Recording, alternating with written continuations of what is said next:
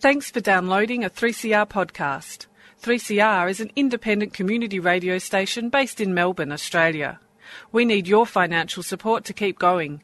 Go to www.3cr.org.au for more information and to donate online. Now stay tuned for your 3CR podcast. And it's coming up to four o'clock, and it's time for Tuesday Home Time with Jan Bartlett, and I'll be here until six o'clock tonight the annual duck slaughter on Victorian wetlands. I'll be speaking with Laurie Levy for the 31st time, 31st time. He's the director of the campaign against duck shooting and he's been doing it every year. Remembering US nuclear tests on the Marshall Islands with journalist and researcher Nick Maclellan. The death of a very respected doctor in Venezuela, Dr. Marcelo Rogers, and Coral Wynter, a friend from Socialist Alliance, will be talking about his life. Part one of an interview with journalist Colin McNaughton about his recent visit to Mexico and Cuba. Publication or part publication of a secret army document on Australia's involvement in the invasion and occupation of Iraq Dr. Peter Wigg, who is the Secretary of the Medical Association for the Prevention of War. But first, let's see what Mr. Kevin Healy has had to say about the last week. A week, Jane listener, when the cabinet room looked like a big bowl of spaghetti with meatballs with these long, flexible tubes attached to the very important Minister of State Spaces and Bums. The tubes converging on this giant turbine looking thing on the roof. These tubes you're wearing. Big Supremo Malcolm Turnbull looked the true assertive leader behind his face mask. Are our answer to True Blue Aussie's energy crisis. It's ingenious. The Minister for Fossils, uh, Josh Friedem Icebergs, interjected excitedly. Yes, yes, thank you, Josh. Uh, now here's the plan, and this'll explain why we fed you that very hot, very sloppy curry last night. Every five minutes, well, every ten minutes actually, we will all fart simultaneously, and every other five minutes we will all burp simultaneously. And studies prepared for us by the Productivity Commission and the Fossils Profits Council indicate that, combined with our normal verbal contributions, we will generate enough hot air to keep the nation's lights on. So here goes. When I say three, one, two, three. The ingenious plan worked for the first two cycles, but unfortunately, like all new technology, a bug got into the system on the third.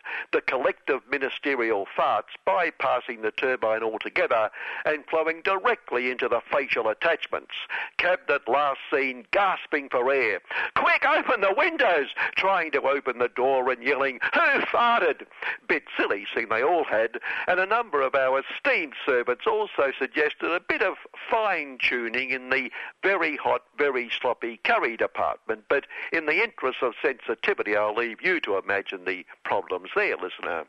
Some cruel observers suggested Malcolm's grand plan to dig a few more tunnels through an alpine national park was policy on the run, which Malcolm naturally denied, but sitting with his tubes attached, he did concede it was looking like policy on the runs. But nothing exposes the common sense of the caring business class and the irrationality of the socialists than this energy business. Business being the key, efficiency. When social energy was privatised into non-social energy, we were promised efficiency, competition and lower prices. And the mind but boggles at what prices would be like if our utilities were still in the inefficient, bloated hand of the public sector but the nothing exposes bit. When the South True Blue Aussie, a rational socialist government announced a multi-billion plan to guarantee ongoing reliability, the, national, the rational, caring business class lot in Canberra denounced this vehemently, angrily, as exposing socialism. The profligate socialist government was using taxpayers' money. It exuded shock, using taxpayers' money to pay for the government's big, big mistakes like thinking climate change might be climate change. On top of which, South Blue had jumped the gun, not waiting for the result of the caring business class inquiry into energy problems. We must wait for that report before making rash decisions. Then the very next day, the rational, caring business class lot in Canberra announced the multi-billion plan digging tunnels through an alpine national park to guarantee ongoing reliability and praise themselves for a sensible use of taxpayers' money to ensure the efficient privatised big energy companies could show how efficient they were when handed the public purse. And obviously, they didn't have to wait for the inquiry report because they didn't have to wait for the inquiry report. And the big energy companies kept pointing out they had to export all our gas because they had to export all our gas. And it wasn't their fault, it was the irrational socialist state government's fault for not letting them get at more gas because the gas they can't get at is the gas marked for domestic use. And well, as we reported last week, one of those great and revered energy giants, AG Helder Consumers, is now investigating building a multi-billion floating terminal to import gas to meet the domestic shortage. So clearly we must declare, is capitalism rational or is capitalism rational? Rational but very annoyed, the Minister for Sounding Important, Christopher Pyne, in there. Not just because he was hamstrung by the tubes attached to his sundry parts as he burped and farted himself silly, but because the new secretary of the evil ACTU, Sally McManus, had said there were times when unions had a responsibility to break bad laws. This is the sort of anarchic Marxist claptrap we had on campus in the 70s. Poor Christopher was righteously petulant. Respect for the law is the foundation of a civilized society. Uh, so if you and Malcolm and Michaelia the workers pass a law to make it against the law for unions to behave as unions, society would collapse if they broke that law and acted like unions? Collapse! The law is the law. There is no reason why under the law unions cannot not behave like unions. The law allows them total freedom not to act like a union. And if caring employers break the law, Unlike evil unions, caring employers have too much respect for the law to break the law. And anyway, the law gives them carte blanche to act like caring employers. And Socialist Party Supremo and would-be Big Supremo Little Billy Shorten Ambition also disagreed with Sally, declaring unions must obey the law, making it illegal to act like a union, and can use the democratic processes if they wish to change the law and yeah, yeah, good point, little Billy. That's been such a huge success in the annals of working class history. But Christopher and Malcolm and Michaelia must have been shattered at the disrespect for the law expressed by that federal court, His Honour Tony North, in a case brought by the Smash the Unions Jackboots Commission, well, as we all recall, Tony North's role in the maritime dispute, so he's obviously biased. A case in which two evil union officials dropped into a Melbourne airport building site they were passing to have a cup of tea and a chat with a mate for which Jackboot Supremo Nigel Hadgkiss the bosses, charged them with a number of offences, including not giving the proper notice to enter a worksite, and how's this for having no respect for the law he's supposed to uphold? His Honour blasted Nigel and the Commission for wasting time and taxpayers' money taking officials to court for having a cup of tea with a mate. It was astounding, he went on. Nigel had briefed Silk and held days of hearings over such a minuscule, insignificant affair. For goodness sake, I don't know what this inspectorate is doing. Thank goodness the inspectorate and Nigel know what they're doing. They're upholding the law that must be respected, that makes it illegal for a union to be a union. And despite this Tony North person suggesting that Jack Boots and Nigel drop the case, Nigel is insistent on pursuing it, showing he at least has respect for the law. So look, maybe it's time we had a good hard look at the sort of people we put on the bench. We, we can't have maverick judges suggesting the law should use a bit of common sense. To balance that, a sensible decision showing respect for the law. The Fair Work True Blue Aussie No Longer Work Choices Just Looks Like It. Commission has ruled that a maritime worker with 30 years in the industry committed a sackable offence by calling that great friend of the workers, Chris Lie again, caring employer's hero of the maritime dispute, he of the balaclavas and dogs and Dubai train killer scab setup, who recently chaired Cruel the Workers' Ports, sackable offence by calling Chris Lie again a pig on Facebook. Poor Chris, a pig. Although the commissioner didn't explain where it was okay to call Chris again a pig, but not content with condemning the worker to unemployment after 30 years, Deputy Commissioner Big Supremo Reg Hamilton, the boss's side, played headmaster. He also appeared to show a less than respectful approach to management and to management policy. One would expect better after 30 years of employment. Come on. We reckon we'd expect nothing less after 30 years of, exploit, um, of employment, especially where Chris Lie again's concerned. Who's Reg kidding? Where's he been? Obviously hasn't had to slave his guts out for a living.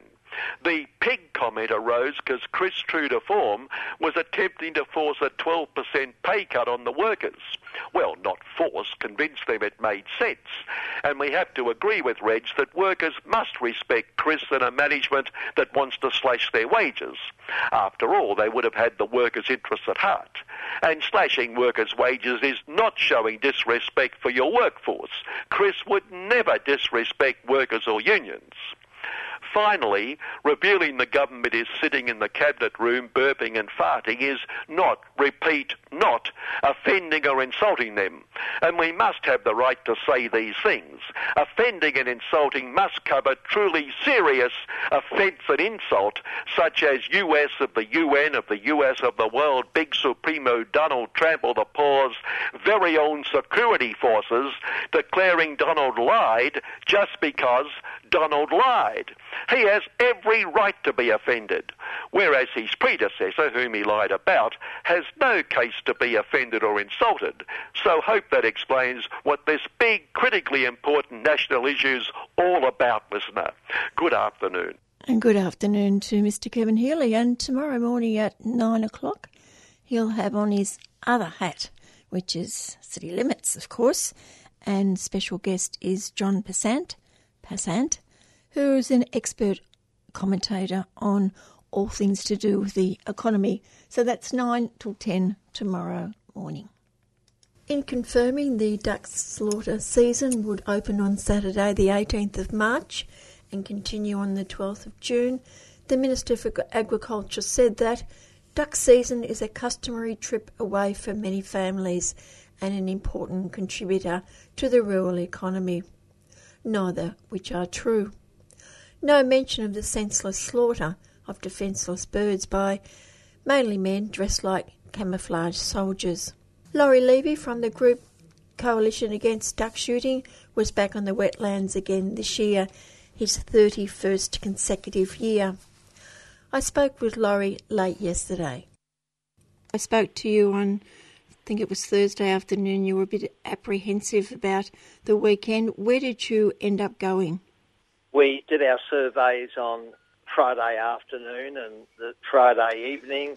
Most of the shooters were concentrating on bottom marsh, part of the marshes. There's top marsh, middle marsh and bottom marsh and they were at bottom marsh. That's where we went on the Saturday morning and quite frankly, uh, it was like a war zone. It was like the old days in the late 80s, early 90s shooters started 10, 20 minutes early. The amount of guns that were going off, it was obviously a show of strength to try and impress uh, the government, I think. But everything got shot. It, it, it reminded me of the Box Flat massacre that took place in 2013, where everything got shot.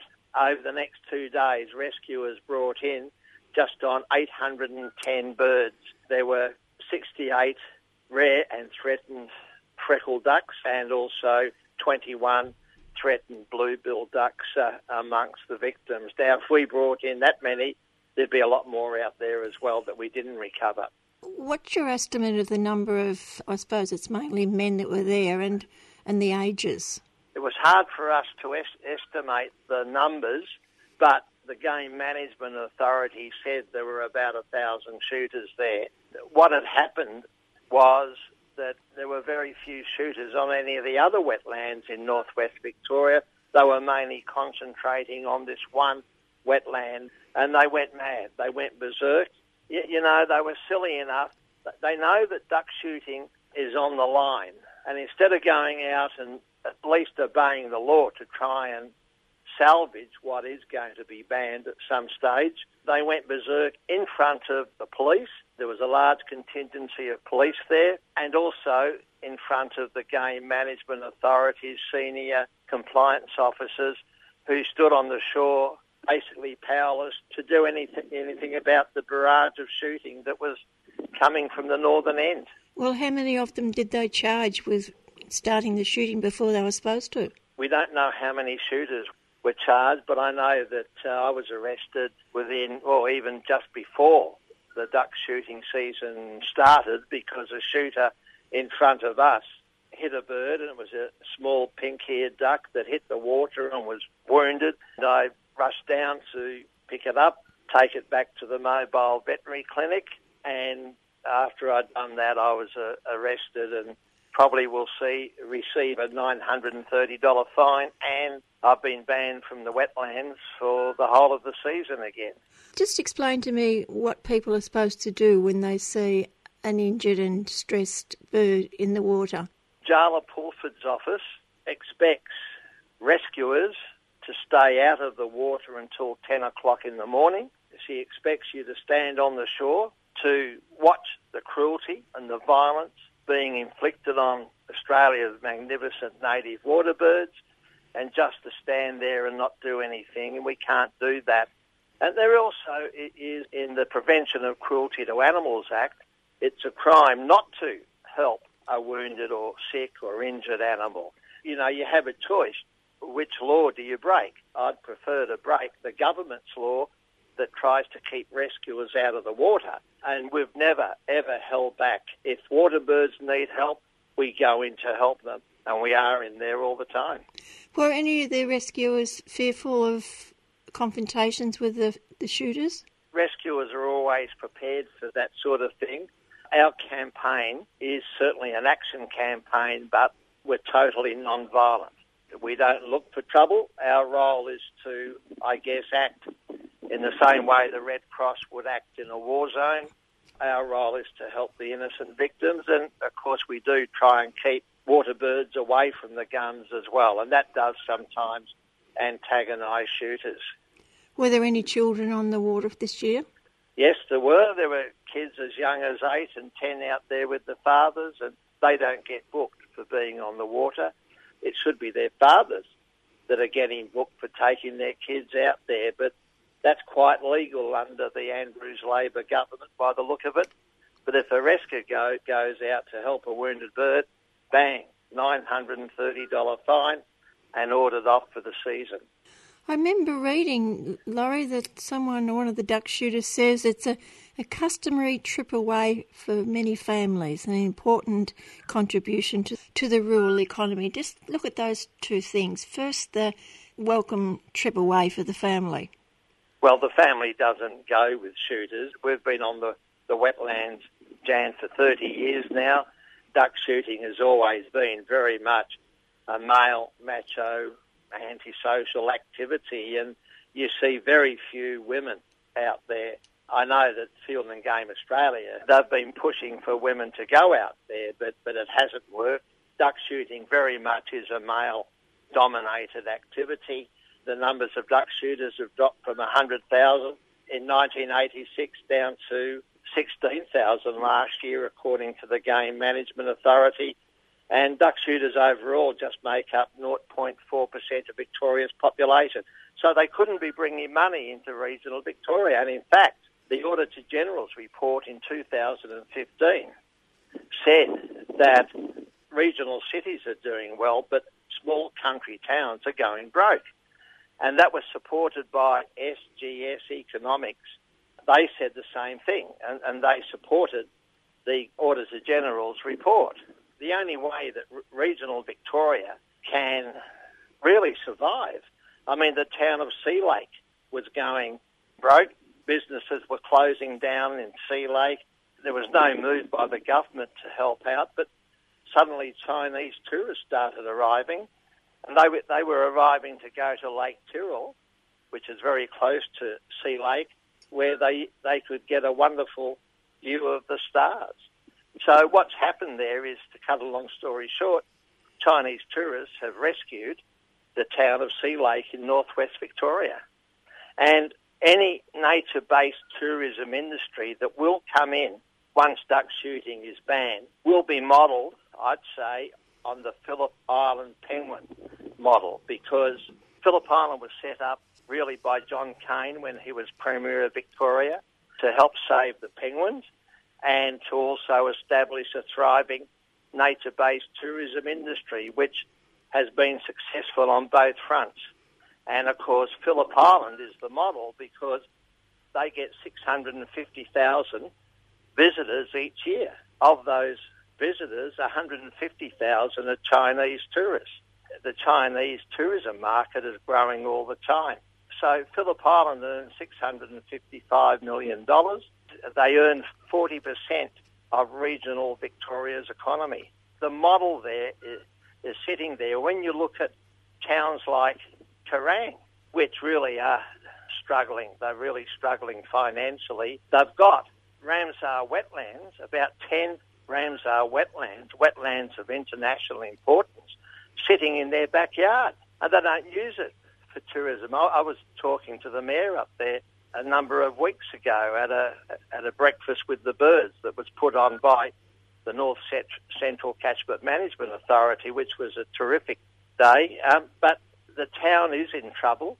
They have the wetlands of international importance in their backyard, and those wetlands are only used by a handful of shooters to shoot birds.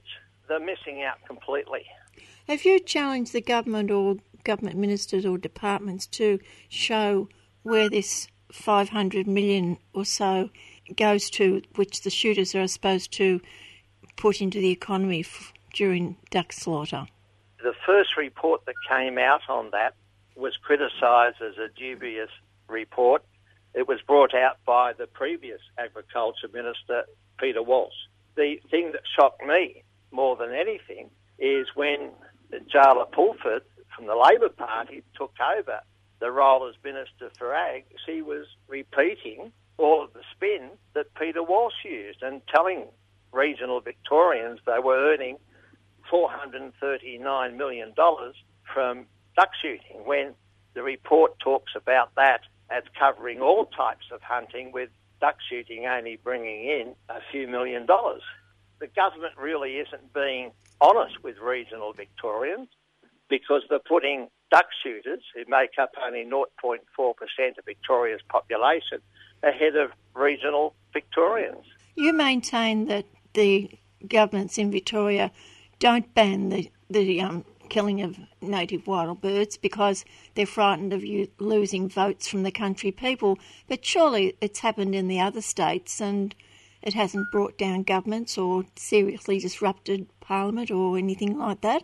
That's correct. We believe that by banning duck shooting would enhance Labor's vote and especially leading into the November 2018 election because these days you've got people in regional Victoria supporting a ban on duck shooting. You've got regional people in, in small country towns talking to their local media saying that duck shooting should be banned, nature-based wetlands tourism introduced in the town of Boort, the local indigenous group, uh, the Dja Wurrung. They want duck shooting banned on their wetlands and they want wetlands tourism to be introduced because the town of Boort is in serious trouble financially and that and that's the way to go. Get rid of duck shooters and bring in tourists. How many were arrested altogether? We don't know how many rescued, probably about 10 to 15 we, we won't find out until they start receiving their summonses.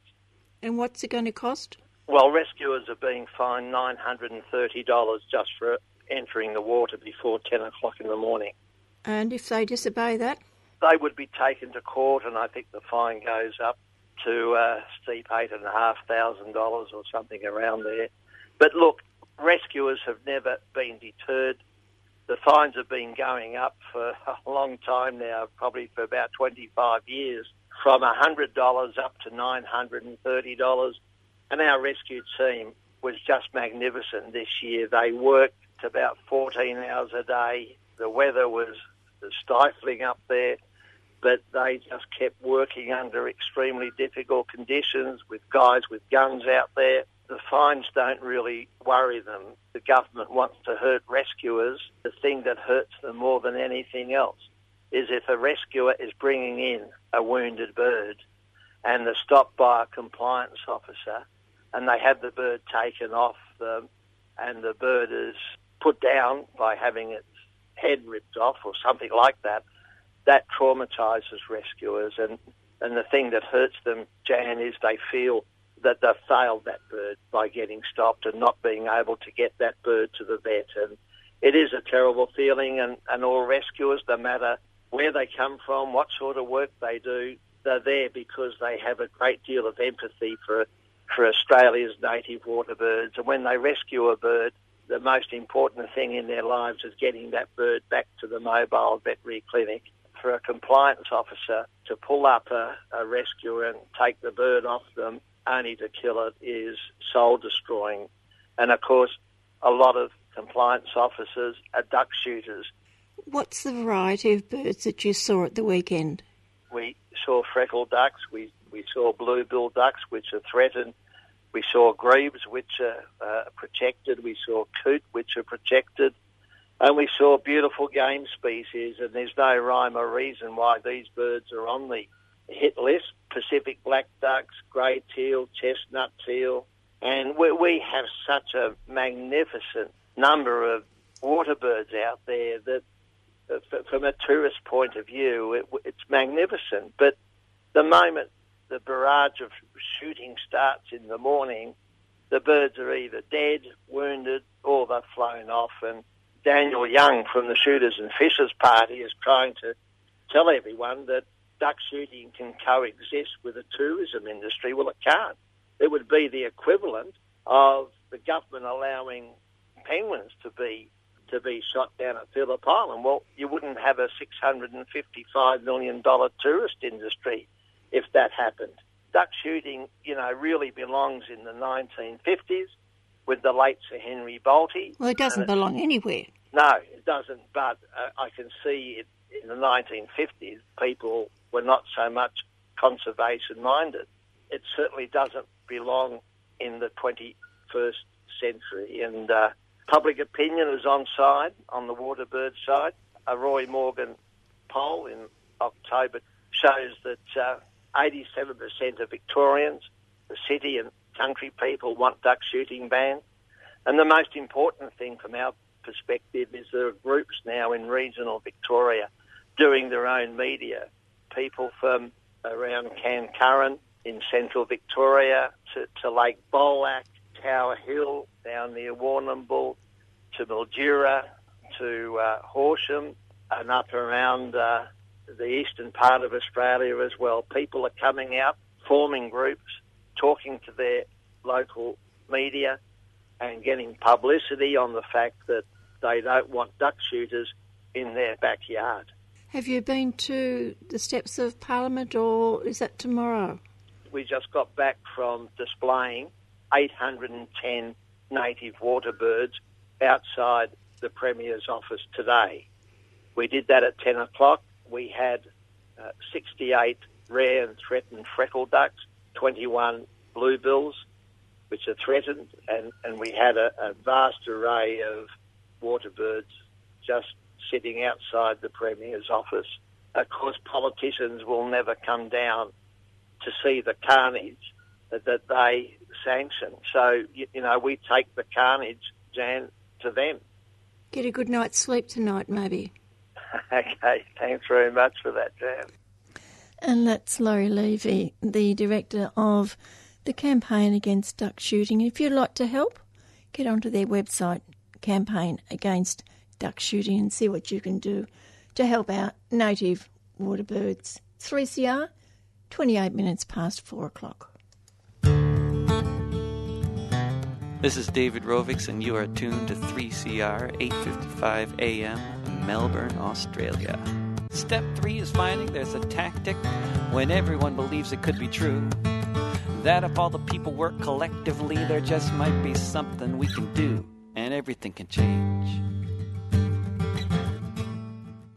On the line is journalist and researcher Nick Maclellan, recently returned from the Marshall Islands and an important conference. And it relates to what was happening in the 1950s, Nick. After the Second World War, the United States, having used atomic weapons at Hiroshima and Nagasaki, decided to extend its nuclear monopoly. So they began testing in the Marshall Islands, and in 1946 conducted the first of a series of atmospheric nuclear tests at Bikini Atoll. Bikini is one of the northern atolls of the Marshall Islands, which is a, a Micronesian nation spread pretty much due north of Melbourne in uh, the northern hemisphere. From the first test, uh, Able, in 1946, the US military conducted 67 atmospheric nuclear tests in the Marshall Islands at both Bikini and also Eniwetok atolls, developing firstly their atomic arsenal and later thermonuclear or hydrogen weapons. 1952, the first uh, hydrogen bomb in part of Operation Ivy the codename Mike. Ivy Mike was the first H bomb that continued. The Russians, of course, began uh, their own nuclear weapons program. The first atomic test in um, 1949 by the USSR, as it was in those days. The first hydrogen bomb test in August 1953. And so you see uh, this arms race, Cold War arms race, ramping up. And so the United States began developing even bigger and more dangerous weapons, culminating in a blast on the 1st of March 1954 as part of Operation Castle, known as Bravo. And Bravo was a disaster. Indeed, it was one of the worst radiological disasters in human history. This was a massive, massive nuclear weapon, 15 megatons in size, in yield. If you think about the bomb that was dropped on Hiroshima, it was about the size of 15,000 kilotons. That's the equivalent of about 15,000 tons of TNT equivalent. So a megaton is a million tons of TNT. If Hiroshima was 15,000 tons, a megaton is a million tons of TNT equivalent. You can think about the explosive power of that weapon. So Bravo was 15 megatons. It was an enormous, enormous weapon. Test was conducted with the military knowing that the wind was blowing from the west and blowing eastwards from Bikini Atoll and east of Bikini are a number of inhabited atolls, including Rongelap, Utirik, uh, and uh, many others. And so you had a situation where the US military let off a nuclear weapon. Within hours, they evacuated 28 military personnel who were there on the islands to the north of the Marshalls as weathermen. But they left for three days a number of hundreds of Marshallese islanders, particularly on the islands of uh, and Utirik. And those people suffered the effects, um, both immediate and long lasting, of uh, the radioactive fallout that came from the Bravo test. And 63 years later, you've just attended a conference there. Yeah, the Marshall Islands has continued to commemorate March the 1st as a, a, nuclear remembrance day, commemorating both the adverse effects of that day and also the call for a nuclear free and independent Pacific. This year in Majuro, the main island of the Marshalls, the Governor of the Marshall Islands, hosted a three-day conference, which was a, a really uh, moving and important event um, to uh, both recall the events of that time and the impacts it had, particularly on the health and environment of the, the people who are still often displaced from their home atolls, but more importantly, to look forward and to look at ways in which the Marshall Islands can contribute to abolishing nuclear weapons. Having lived through not only the horror of Bravo, but of, of dozens and dozens of atmospheric nuclear tests, about 80% of all tests in the atmosphere conducted by the United States were conducted in the Marshall Islands. Some were also done in the deserts of Nevada, but the Marshalls bore the brunt of the US nuclear weapons testing program, together with other tests on Christmas Island. And so they want to not only look back but look forward and see how that lived experience of the Cold War nuclear era can inform people as they debate the future of nuclear weapons. And there were some survivors there? Yeah, it was interesting, and indeed some really uh, both heart-rending but heartwarming tales. A guy called Charlie Dominic told the tale. Uh, he was on the island of Likiep, which is a couple of hundred kilometres away from um, Bikini, uh, as a young boy. He was actually in the outhouse, and the massive blast, the sound and rumbling of the blast carried as far, hundreds of miles, to uh, his home island, and he reportedly ran out to find the other family members who were coming out because of the, the, the, noise. His grandson delighted in telling how old man Dominic didn't have his pants on, and this, this has entered family legend. So people, whether they were on Rongelap and the close by atolls or whether they were further afield, had tales to tell. Because over the years, it's been discovered that the fallout affected not just the four northern atolls, Bikini, Eniwetok, Rongelap, which is what the United States has long acknowledged, but indeed most of the atolls that make up the Marshall Islands, at least 18 atolls and islands uh, out of the 22 in the Marshall Islands, had significant fallout from the Bravo test something that the United States knew back in 1955, but didn't release that information until the mid 90s with uh, information that was released under the Clinton administration. Was there any compensation for the people? This is part of the long and sad saga. The Marshall Islands citizens and government lodged a series of court cases during the 1970s and 80s before the US courts seeking compensation for the health impacts seeking um, compensation for the environmental damage and indeed loss of land on any Eniwetok. Three whole islands were vaporized completely during the nuclear testing, not just damaged or cracked, but also blown up, vaporized enormously. There was also, um, you know, the long-term impacts. And those court cases, there were literally billions of dollars worth of court cases pending before the courts but as the Marshall Islands moved from US administration towards independence in the late 1980s, it was agreed in what was called the Compact of Free Association, a compact, an agreement between the US and the Marshalls, that they would give up all their court cases and received a trust fund, a trust fund of $150 million, and that the money from that would fund rulings by a nuclear claims tribunal. This is a legal body established under the compact to make judgments on both health and property damage. And so the Marshalls citizens and government gave up their uh, legal cases and hoped that the trust fund could be used to pay for compensation. The problem was that the court rulings continued year after year, both for people who'd got uh, serious health problems, but also for the damage. And the court ended up giving rulings worth about $2.3 billion. Now, you only have to do the maths that a $150 million trust fund isn't going to pay all the compensation that is required. The Marshalls therefore put in a petition to the US Congress in 2000 claiming that they had not been given the full information that was required that could justify the higher claims and uh, seeking additional funding from the US government. Now, that petition has floundered uh, through the US system and is essentially stalled in the US administration back from the days of uh, Bush right through the uh, Obama administration, the second Bush administration, and uh, even, well, obviously today, they're not expecting a lot from Donald Trump. And so uh, the courts, US recognized courts, have recognized that there should be payouts of over $2.3 billion, particularly to people from Bikini, Eniwetok, Rongelap, but also people around the country who have significant health problems and significant loss of damage uh, of property, but that money is not being paid simply because there's no money to pay the, for the court rulings. And where do the people live now, the ones who were forced from their lands? They've been scattered. There's been a series of relocations. Firstly, people from Bikini were relocated in 1946.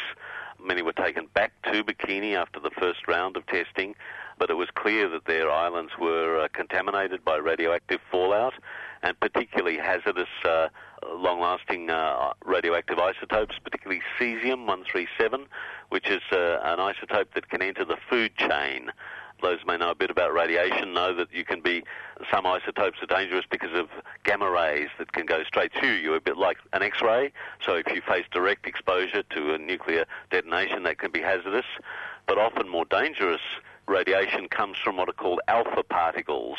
And these are isotopes, often long lasting, like plutonium, which half life uh, is 24,400 years, cesium, a half life even of 30 years before half of it decays away. So that means that these isotopes can enter the food chain from the soil. Cesium can get into plants like coconut. And for people who rely on eating coconuts and using it in their daily life, that can be hazardous. So alpha particles can be ingested or inhaled, and that can lodge in your tissues, in your guts, or wherever, and the energy put out by these radioactive isotopes can change your cells and a very you know shorthand way of describing it, but it, it's a major medical hazard and can lead to cancers, leukemias, other health problems. Uh, and these may not be apparent at first. They may take 10, 20, 30 years to come forward. And so that's where we're seeing people who um, weren't directly affected by gamma radiation at the time, but are now facing problems because of these long-term alpha particles that have been uh, come in, particularly through eating fish or eating coconuts, eating other areas. And so people couldn't live on Bikini and were relocated to Kili, some uh, to another island uh, down in Majuro, the capital. The same happened for Rongelap. People from Rongelap uh, were relocated initially, um, ended up on Kwajalein Atoll. Some went back to, to Rongelap, but um, faced many serious health problems.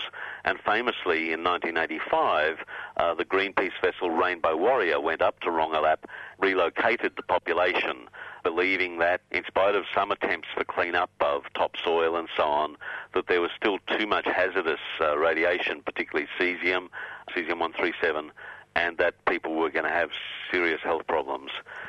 So the Rongelap people relocated 30 years ago most of them still living uh, scattered around the country in uh, the capital. And it was striking. Many Bikinians live on Ejit, which is an island in the, the main atoll, Majuro Atoll. And on the day of uh, the Nuclear Remembrance Conference, uh, school children paraded, um, um, all wearing their school uniforms. The kids from Ejit Primary School have got a big mushroom cloud on their T-shirts. They wear bright orange T-shirts uh, adorned with a mushroom cloud these kids from Bikini who've grown up never having lived on their home island can remember where they come from, remember why they're living in exile, why they're living away from their own land, their own homeland, and uh, doing that. And that was one of the features of the conference that every day, you know, two or three hundred people sat through uh, the conference, some of which was uh, personal survival testimony, some was academic scientists, researchers, anthropologists talking about the latest knowledge that we have about what has happened from the nuclear testing. And hundreds of school kids sat through it, learning the lessons of history, sometimes that they'd heard it from their grandparents, sometimes from their parents, some from their own lived experience, but all of them recalling the legacy and um, following the, the, the call from the government that this should never happen again. What else was discussed? Because it was a three day conference, and what were the resolutions at the end? Well, a lot of it was um, to inform a new commission that's been established by the government of the Marshall Islands. For a long time, the Marshalls, like other Pacific Island countries, has been campaigning around climate issues and Ambassador Tony de Brum, uh, who's the roving ambassador for climate change for the Marshall Islands government, was very active in the Higher Ambition Coalition during the climate negotiations. But the nuclear survivors have been pressing the Marshalls government not to forget the nuclear issue, which has been pretty low on the international totem pole for many years.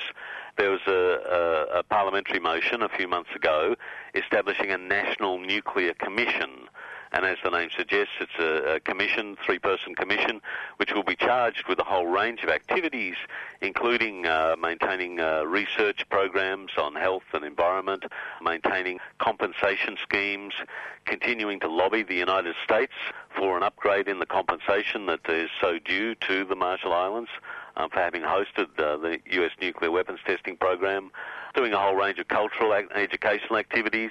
It's a major initiative that at national level there should be a sort of one-stop shop for coordinated activity to keep the nuclear agenda moving forward. The Marshalls has also, though, been very active on the international stage, and part of the conference was also discussing the Marshall Islands' role in supporting international nuclear disarmament negotiations. in 2014, the Marshall Islands lodged a case which has been unsuccessful before the International Court of Justice, calling for um, action by the nuclear armed states um, on their failure to uh, fulfill their NPT obligations, their obligations under the Nuclear Non-Proliferation Treaty. Under the NPT, Article 5, uh, nuclear weapons powers are supposed to, in good faith, negotiate a whole comprehensive good faith negotiations towards nuclear disarmament, towards the abolition of nuclear weapons. Now, those negotiations are not happening, and they haven't happened for many years. Indeed, we see the opposite, where you've had new states like North Korea expanding their nuclear arsenal, and old established states like uh, the United Kingdom, United States, modernising their nuclear arsenals. Even the Obama administration, which talked nuclear disarmament, spent hundreds of millions of dollars modernising the uh, US nuclear arsenal. Britain has been uh, pushing ahead with the modernisation of its Trident strike force, submarine launched ballistic missiles on the Trident submarines. So we see, in fact, uh, an increase in the arms race, not a decrease. And earlier this year, the Bulletin of Atomic Scientists famously moved the clock closer to midnight, going back to the 1960s. The Bulletin of Atomic Scientists has measured the danger of nuclear war, and this year they moved the hand 30 seconds closer to midnight, closer to nuclear war, showing that the international situation is such that uh, we're moving into dangerous times. And at, at the same time, there are these meetings happening in the UN this year around nuclear weapons. Because of the delay on the uh, part of the nuclear weapons powers, we're seeing a major shift occur towards negotiations for a treaty banning nuclear weapons, moving towards the abolition of nuclear weapons. The negotiations indeed begin next week, 27th of March. Over three years, there's been a series of conferences on the humanitarian impacts of nuclear weapons. Firstly in Oslo, then Nayarit in Mexico, and then thirdly in Austria. These three conferences began to look at the danger from nuclear weapons, um, that uh, any use of nuclear weapons would be a humanitarian disaster, disproportionate in terms of the response to uh, an, an, armed attack, dangerous to civilians, and obviously contributing to enormous environmental damage. Indeed, uh, we now know because of research on climate change that even a so-called small nuclear war with a limited number of war- warheads would lead to the spread of nuclear clouds across the northern hemisphere, basically cutting out food production for many, many months and causing a global catastrophe. And so there's been this push. It was agreed by the lead countries such as Austria, Mexico, uh, Costa Rica, New Zealand, and others that you shouldn't just keep holding conferences saying what we already know, that a nuclear war would be disastrous for all of humanity.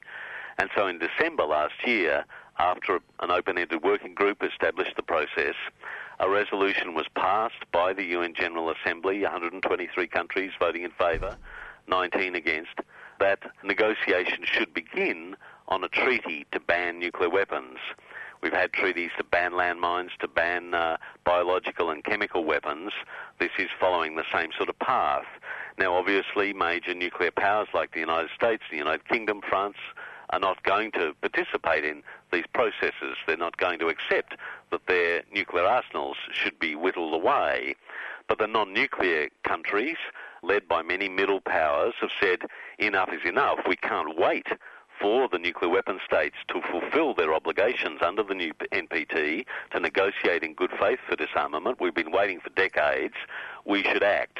And it's the same spirit that saw the creation of nuclear weapons free zones, for example, in the Pacific, in Southeast Asia, in the whole of Africa, in Mongolia, in Austria, in other countries. New Zealand's nuclear free status and so on. Small countries saying we should act and create a new norm. And so the negotiations that will begin next week are a major breakthrough. It's mid-level countries saying enough is enough. And in our region, it's pretty much everyone. Except us. It's Indonesia, it's Thailand, it's Malaysia, it's New Zealand, it's every Pacific country bar one, bar FSM. All of our neighbours are saying that they should participate in good faith in this process. And as you say, the one standout, apart from Japan, in our region is Australia. And both Australia and the Japanese base their whole security policy on extended nuclear deterrence, on, to use the jargon, sheltering under the American nuclear umbrella. Without nuclear weapons ourselves, we rely on uh, the uh, United States for our defence posture. There should be and there will be a debate as to whether that should continue, whether it is moral, let alone legal, to continue to base our national security, our personal security, on the notion of incinerating other human beings and irradiating the planet. And many people increasingly realise that nuclear weapons can never be used, and so their deterrent effect is, is, is useless. And you see that with North Korea. The North Koreans aren't threatened by the fact that the US has a modernising nuclear arsenal. They're just nuclear ar- modernising their arsenal. And we're moving into situations where by accident, by inadvertence, let alone by deliberate intent, there could be a nuclear launch, at which case it's on for young and old. And the best way forward to get rid of that is to demobilise uh, the nuclear arsenals and ultimately abolish them. So we're going to be moving into negotiations, the first round in March, the second round in June, July, to develop a treaty, an international binding treaty with verification uh, to ensure there should be no cheating, with provisions um, to address questions of compensation and cleanup for existing nuclear survivors, uh, with a whole range of provisions that ultimately will lead towards the abolition of nuclear weapons. Well, it's worked for other weapons, hasn't it? It has, and these are different types of weapons, and indeed the whole international security structure is based on the nuclear state. You know, you get to be a permanent member of the UN Security Council because you're a nuclear armed power like France or China or Russia and so on. I mean it's interesting that the Chinese have accepted that they may participate in the talks or they may be more open to the talks going ahead, whereas the United States, uh, Britain, France and others have said no, nothing to do with this. Uh, this is uh, childish, foolish, it's not going to go ahead. Well, the problem is it is going to go ahead. Most countries in the Asia Pacific are going to negotiate in good faith a treaty, and Australia's refusal not only to support the process, but even to participate in the negotiations is a sign of how we've locked ourselves into the US nuclear strike system. And we provide a whole range of support, most obviously through the joint facilities, the military bases like Pine Gap, that are a crucial part of US warfighting doctrine. At least the Australian government position is consistent. We're very closely integrated into US warfighting doctrines. Our defence is based on the notion that we should incinerate other human beings with a first strike. This is a first strike capacity, and bases like Pine Gap play a role in that. So at least there's no hypocrisy with the Australian government position. They're saying we're supporting Donald Trump. We're supporting the United States' current push, adding $52 billion this year in one year alone to the US defence budget, increasing the size of the US nuclear arsenal is the current policy of the Trump administration. To give Malcolm Turnbull and Julie Bishop their due, at least they've recognised the logic of the position. And they said quite rightly it would be hypocritical to come along and say we want to campaign for nuclear disarmament. They don't. They support extended nuclear deterrence. They support Australia's defence posture being based on the nuclear incineration of other people. And um, I think you'll find, though, within Australia, there's a groundswell of public opinion uh, who believe that we should be party to the process that's going to develop a nuclear weapons treaty. Will there be a decision this year? It's uncertain at this stage. The negotiations will only begin next week. It's likely this discussion has been going on for a long time, and indeed, there's been a number of model nuclear treaties uh, proposed over recent decades. The Canberra Commission, in, set up by the Keating government in Australia, uh, did a lot of work on what would a treaty look like. Uh, issues like verification. How would you ensure that governments were cheating? We've seen the whole question back uh, in the in lead up to the weapons of mass destruction, the inspections that were conducted showing that Saddam didn't have weapons of mass destruction in the lead up to the war in Iraq. So these sorts of questions have been debated at academic level for a long time, and there are a number of model treaties around with the range of provisions that are there. What we're going to see, though, is a formal government to government negotiation process sponsored by the United Nations based on a UN General Assembly resolution to create a treaty. It's likely that if a treaty can be finalised in the June-July round of negotiations, that it would be then put to the UN for signatory later in the year, possibly even as early as September. And that's a major change. At that point, obviously, a number of countries won't sign it. The United States, I doubt, would sign such a treaty. Great Britain, France are very unlikely to. Be very interesting to see what happens next. But I think it places Australia in a difficult situation. We have a choice of going with our near neighbours, which are signatories to the South Pacific Nuclear Free Zone Treaty, the Rarotonga Treaty. We are a signatory to that treaty. To the Bangkok Treaty, for a nuclear weapons free zone in Southeast Asia. There's pushes for a nuclear weapons free zone in the Korean Peninsula, in Northeast Asia. So do we use these as building blocks towards a real nuclear weapons free future, or do we continue to base our defence posture on the American nuclear umbrella and the notion that we support first strike attacks against our official enemies? And I think we're going to be moving into a very interesting debate where countries have the option of signing on to this treaty. Most of our near neighbours will sign it very quickly once it is negotiated. Um, certainly, pretty much all the Pacific will sign it, with countries like the Marshall Islands, Kiribati, uh, uh, French Polynesia, other countries that have lived through the nuclear era and are living with the consequences they're going to be at the forefront, particularly if there's a provision. One of the things the Pacific governments are calling for is that there should be a provision in the treaty obliging nuclear weapon states to clean up the mess of their nuclear weapons testing program. And so there will be obligations on the Soviets in Kazakhstan, the Americans in the Marshall Islands and Christmas Island, France in French Polynesia to clean up the radioactive health and environmental legacies from their nuclear weapons testing program there's a lot to be done, and this is not going to happen overnight, but it's a major breakthrough that there are government to government negotiations under UN auspices to ban nuclear weapons. And that's researcher and journalist Nick Maclellan, fresh back from the Marshall Islands. And if people are wondering why Brian McKinlay, our historian for Tuesday Home Time, has been absent for a couple of weeks, Brian is not well at the moment but hopefully very soon he'll be back on the program with his history segment. It's five minutes to five o'clock. Let's make it the largest walk yet. Demanding permanent protection in Australia for asylum seekers found to be refugees, closure of detention centres, and freedom for all refugees. Join the Palm Sunday Walk for Justice. Hear a human rights lawyer, a teacher, a refugee, and a panel of interfaith speakers.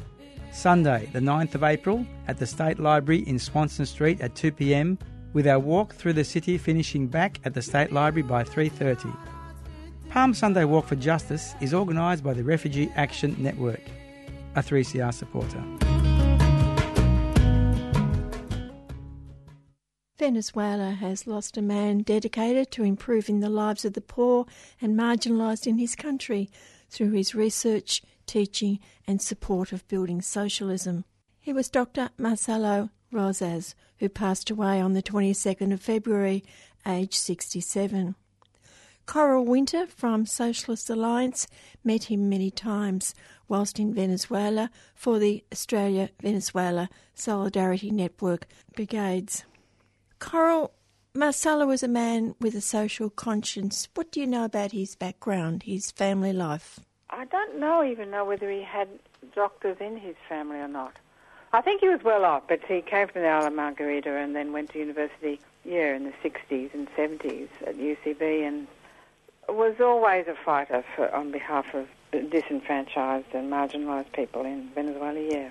What was happening in Venezuela in the 70s that arced him up while he was at uni? people don't realise, but they had a dictatorship in 1954 up until 1958 in Venezuela. They, they're one of the countries in Latin America that had earlier military dictatorships. They were overthrown in 1958, 1959, and then they led on to social democratic uh, elections. But the US government, State Department, were terrified they might go the same way as Cuba. So they wanted to totally avoid that. And so when these democratic, so-called social democratic governments came into power in 1959, they started a whole campaign to eliminate left-wing activists, and particularly the students at University Central de Venezuela. They killed and shot a lot of high school students and university students in that early period of the 60s. They shot, killed about 80 students at a high school. This period is sort of not very well known in history, but um, the, the United States were determined they weren't going to go the way of Cuba, so they carried out this massive campaign, also against the Venezuelan Communist Party, and that's when Marcelo first became active in that in that period. Well, the radical left sort of carried out kidnappings of business, American business leaders in the country who were operating factories there, you know, paying people very little money. And he told me in secret one time, I didn't know this story. I think many people knew this story, that he drove a um, a getaway car, but it was an ambulance. And, and the, these activists had persuaded him to do that. But um, I think he moved away a bit away from sort of those radical politics after that. well, where did he train as a doctor? Oh, he would have trained at University uh, UCV, University Central de Venezuela. Yeah, they've got a, they had a huge course for um, medical students there that they would train. They had about three or four schools actually at the university. But at that time in the in the 60s, anybody could go to university there. So they had a very radical population of students in later years, they changed all that and they would interview prospective students. And if you didn't have or indicate that your family could support you during those years of study at university, then you weren't, you didn't get in. They changed the student body from a very active, politicised student layer to a very conservative population that only came from the upper middle class. Because when I was there, I lived there in Venezuela in 1975, 77, and when I was there, was all the students were supporting the um, NLF in Vietnam. They stopped a bus that used to pass around outside the university, got all the people out, and then burnt the bus as a protest. And on, on top of that, when um, Kissinger came to Venezuela in about in '77, they went up to the pharmacy building, which was facing the street, and they threw rocks and stones at Kissinger's car. Well, that all changed in the 2000 and, and, and all 1990s and after that, that all changed totally. Well, when he graduated as a doctor, what was the health system that he was going to go into? Well, it was all privatised. It was all private. You, you couldn't get access to a doctor unless you paid money. And then the only way you could get treatment, medical treatment, was to go to the hospitals, the public hosp- couple of public hospitals. But they were really understaffed and thousands of people trying to get attention, and uh, it was impossible. But he did his degree at uh, university, UCV, and then went to and studied for a PhD at um, Cornell University in New York. That would have been four or five years. Then they came back to Venezuela and then went into the academic staff to educate and train new medical students in sort of modern methods of medicine. Was he still politicised at that time? Oh, yes, yes, yes. Otherwise, they would never have come back to Venezuela. If you wanted a career in research, medical research, you would stay in the United States. And many, many, many students that I know of my friends who have trained, and very bright students, but they've, and they've taken them into their laboratories and trained them at UCV, they would end up going to the United States and just staying. They never came back. So, you know, it's a, a big disappointment for many of the academics and educators who stayed in Venezuela, but they were absolutely committed to changing the social situation, the situation of poverty and and uh, marginalisation, and uh, you know, in, in Venezuela. And how did he go about it? What was his role? Well, mainly as uh, as an educator, and then as also doing research. Um, he did research throughout all that time in the 70s, 80s, and 90s uh, under very, very difficult circumstances. Anyone who's tried to do research, world-class research in, in third world countries face terrible problems of bureaucracy and so so many difficulties. But he he he kept doing that and training as many students as he possibly could. Also with a very social conscience that whole time and doing what he can politically. He didn't join a party, I don't think, in, in Venezuela. But as soon as Chavez came to power, he then got really, really active in their local community and also at university. And his wife, Ramona, she worked with him? Yeah, yeah, Ramona worked in the Institute of um, Experimental Medicine. Well, see, that's where I worked when I was there for those two years in the 70s. And that's how I got to know one of his colleagues, Dr. Itala Lippo de Bécemberg. And I didn't know Marcelo at that stage because he that was when he was studying in uh, New York. But um, that's when I got I worked at that institute for two years, and it was a wonderful experience. And I met you know some fantastic colleagues. They were still there. I mean, Itala is still there, working away every day, um, doing as much as she can in research. What is the research that he was involved with? He worked on lung. He would have been working on ox lung, just to work out what's the pathway of signalling for the airways to open up or to close down using a lot of different inhibitors. And so it was very, very important work because he was working on a cyclic AMP, or people, people don't know this bit of jargon, but a cyclic AMP and how it reacts to things in the airway. And so it was very instrumental in and significant research because it began to show there were different pathways in which would be affected by asthma and why certain chemicals in the air would begin to affect the membranes and how they react to these chemicals when people are breathing. So it was a very, very important work and he got published in international journals. Did he travel overseas at all?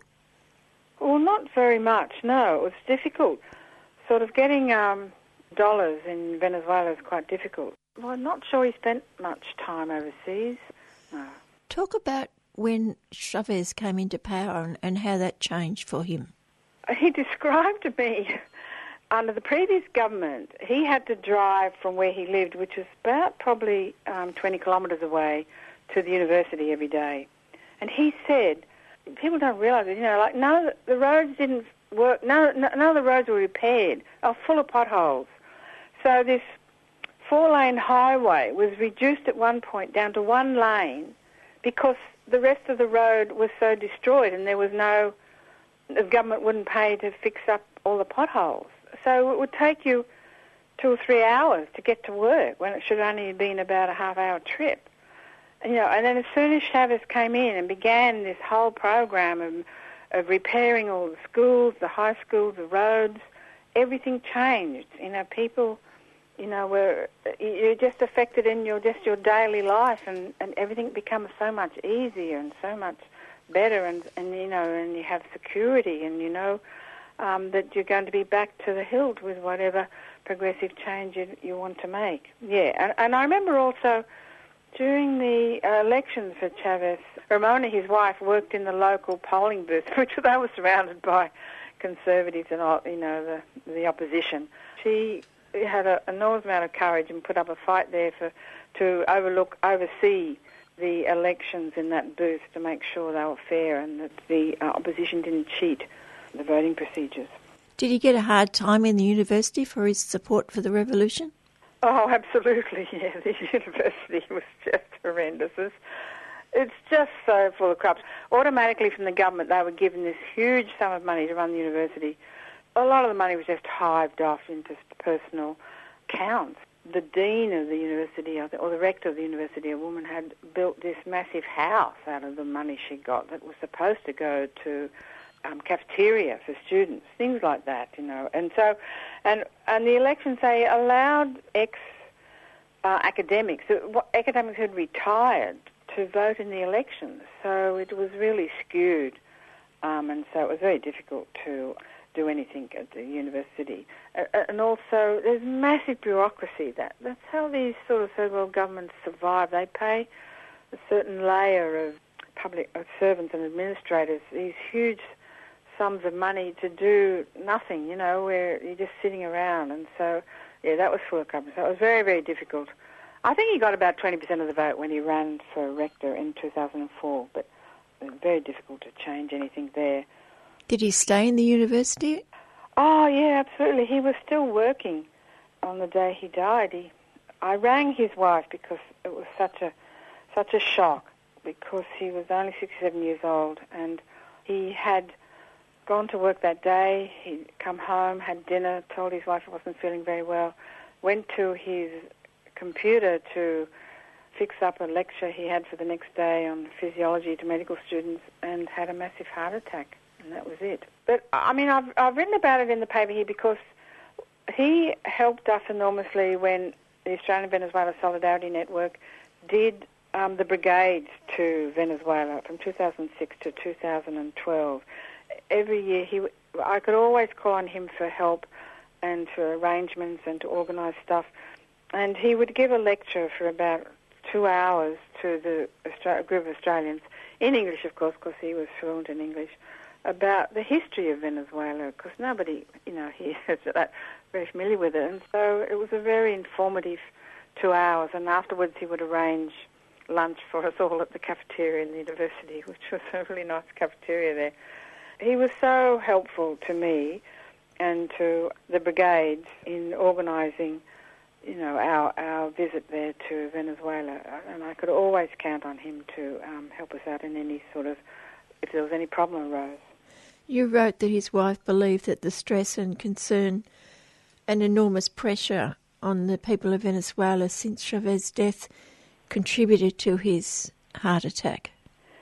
Yeah, I think that was true. You know, um, it, it's hard to imagine the economic problems there, even with people who, you know, on a reasonable wage and from the middle class, because of the massive inflation rate caused by outside influences, and especially the United States, and because of the shortages of basic foods that uh, that occur that was occurring because the capitalist class, the oligarchs, uh, refused to put their items in the um, supermarket shelves. So even just getting basic food and and just carrying around your daily life was such a, a strain. And to, on top of that, to imagine doing research where you've got to import every single chemical and um, material from overseas, uh, that's an enormous amount of stress. And to keep, he had a group of about six to ten students, you know, working with him. So to keep all that going and um, then to do all the administrative work that that entails,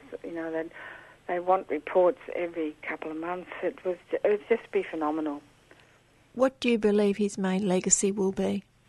He'd be remembered as a, a great Chavista supporter who tried to do everything in the spirit of Chavismo for his students and for general population. Um, yes, he'll be remembered as a as a um, unsung hero of the Bolivarian Revolution.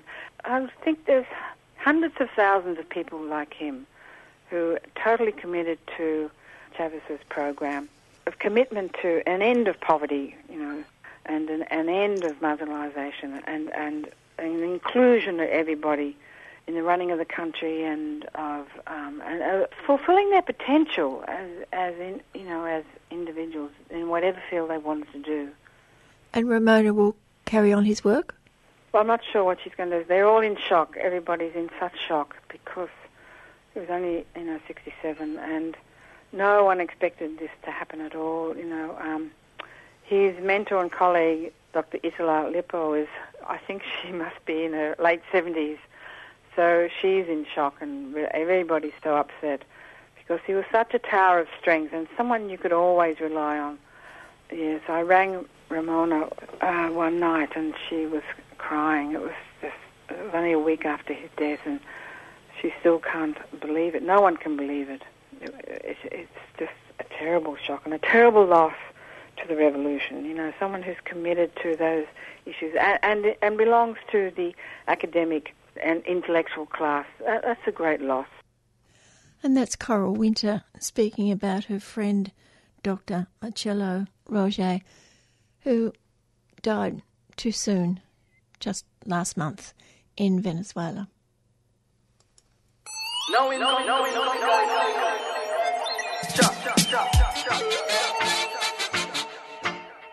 Hey, are you wearing the latest 3CR t shirt this summer?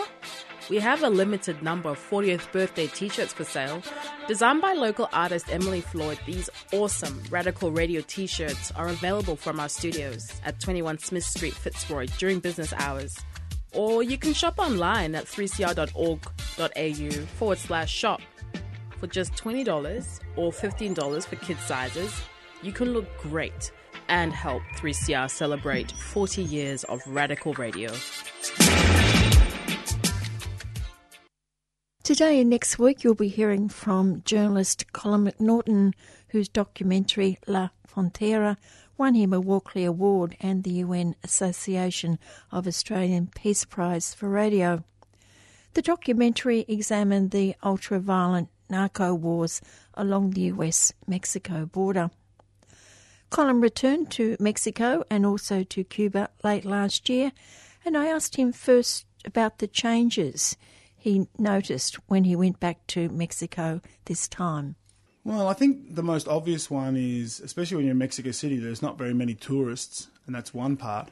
Whereas in two, even in 2010, there was still a lot. I think essentially what it is, in 2010, the government at that time, Calderon, still ran Mexico City, and then the rest of Mexico was pretty much a narco state or a series of narco states, where now the whole place is a series of narco states. Basically, the government is lost and they don't really have any power. And you can see this in, for example, in the police. In 2010, the, there were sections of the police that were actually trying to maintain some sort of line, and they were very ferocious because the left was also sort of emerging at the time, and they were there to smash them as well as parts of them anyway, at least take on the narcos, those that weren't part of one of the organisations. But now, when you go there, the police are very docile. They're not there to do anything. They're just there to sort of give a semblance of public order. And so it's very sort of interesting, different shift. And they don't have that same ferocity they used to have in the streets. So I think that what, from what I under, understand, talking to some Mexicans there as well, is that the military is now breaking from the government because they're the only power that could actually take on any of the narcos or narco states, Sinaloa cartels, Zetas, whatever. But they've actually said we're not going to support the government anymore, the PRI. And you've got to remember too, in Mexico, it's not like the Mexican government, the Mexican army purely has its own, the purse strings are purely in the government's hands. They have their own business interests. So they can actually survive outside of the government. So you've got this really crazy sort of space now where basically it's all these narco states. There's an elected government, the PRI, which has come back, and pretty much the, the military is trying to break itself from them. As to what they're going to do, I'm not exactly sure. What they exist for, I'm not exactly sure. If it's not to sort of defend something about the sovereignty of Mexico. And then over the top of that, of course, you now have Trump talking about wanting to invade Mexico. So as to all that, that's a big, big mess. Just explain how it's got to that stage with the narco states. Pretty much the consensus is, and this is, you know, people like Anita Hernandez and Ed Vulliamy and a whole lot of journalists that do some good work on this issue, is that what Calderon was doing wasn't a war on drugs, that was largely theatre. What he was doing was supporting the Sinaloa cartel, which is everyone knows El Chapo Guzman. At least he's one of the symbolic heads of that. He, they were supporting the Sinaloa cartel. You can look at arrest rates, etc., to see that they really were focusing on the other cartels. And what the idea was, because the, the, the, the real way the PRI were able to maintain some sort of semblance of, I don't know, peace, let's call it, or some sort of detente, some sort of mutually assured stability, was to actually allow one of the cartels to sort of control. And so they made the alliance with them. So I think that's what Calderon was doing. And basically, that's come unstuck. And so basically, the narcos said, We don't even need you to the government. You don't even have enough power to even worry about. So we just do what we want. And that's pretty much the situation you're in now. So why has it been allowed to happen? Why drugs? I think you really need to ask the people who in Citibank and the big narco bourgeoisie because that's where the real billions of dollars are. I mean, most of us, because we've been sort of diddled by Hollywood, and we have this idea of these sort of, you know, working class, poor, marginal guys being young gangbangers or narcos or gangsters, whatever. But I think that's only a very small part of the picture. The real picture, I think, is the guys who are actually on the boards of Citibank, um, the big banking institutions that are funneling and and uh, moving billions, if not hundreds of billions of dollars through their banks coming from these organisations. So this is the real thing. I remember back in 2008 when there was a big economic crisis, one of the big things that came out was the head of the UN drug and crime organisation at the time said that basically without sort of the money coming from the narco organisations, this is globally, capitalism would have completely collapsed. So you have this situation in the last, say, 10 years or so, where the legal forms of capital are moving towards illegal forms, and the illegal forms are actually moving towards the legal. And you can see that in the City of London. You can see that in a whole lot of different processes around offshore banking, not paying taxes by corporations, etc., where the narcos and the sort of criminal elements and the so-called legitimate elements of capital are actually becoming more and more closely linked and aligned because of the crises multi-layered crises in capital in terms of fluidity, in terms of debt, and et cetera, et cetera. That's a huge topic of which I only know some small portion, and toxicity of debt especially. So I think you have a deeper sort of structural elements that underpin that drug crisis, not only in Mexico, because that's you know only one element. Of course, there's Colombia, there's the whole sort of Coca Triangle, but then also in terms of the United States and Europe, in terms of the, the movements of the big money well, underneath all this is the, the local people, the society. What did you find in that sense with how people are getting on with life? Well, I think, and, and what was stark was because we were in Cuba a few, days, you know, a little while afterwards, and then we, we went to Mexico, then Cuba, then came back. And what you saw in Mexico is definitely levels of immiseration, especially of the indigenous in Cuba, for example, you don't really see, while there's some poverty for sure, but it's not a poverty as in a homelessness and, a, and starvation, etc. Where in Mexico, you do see both of those. And you see them just sort of in the street. People are sort of quite destitute, you know, and we're not talking one or two, we're talking many thousands. And this is like in just Mexico City. But of course, if you go into the hinterlands, it's going to be a lot more pronounced and a lot sharper. So you, st- you have that massive polarization of wealth. And that's very obvious in Mexico, just anywhere in Mexico City where you go.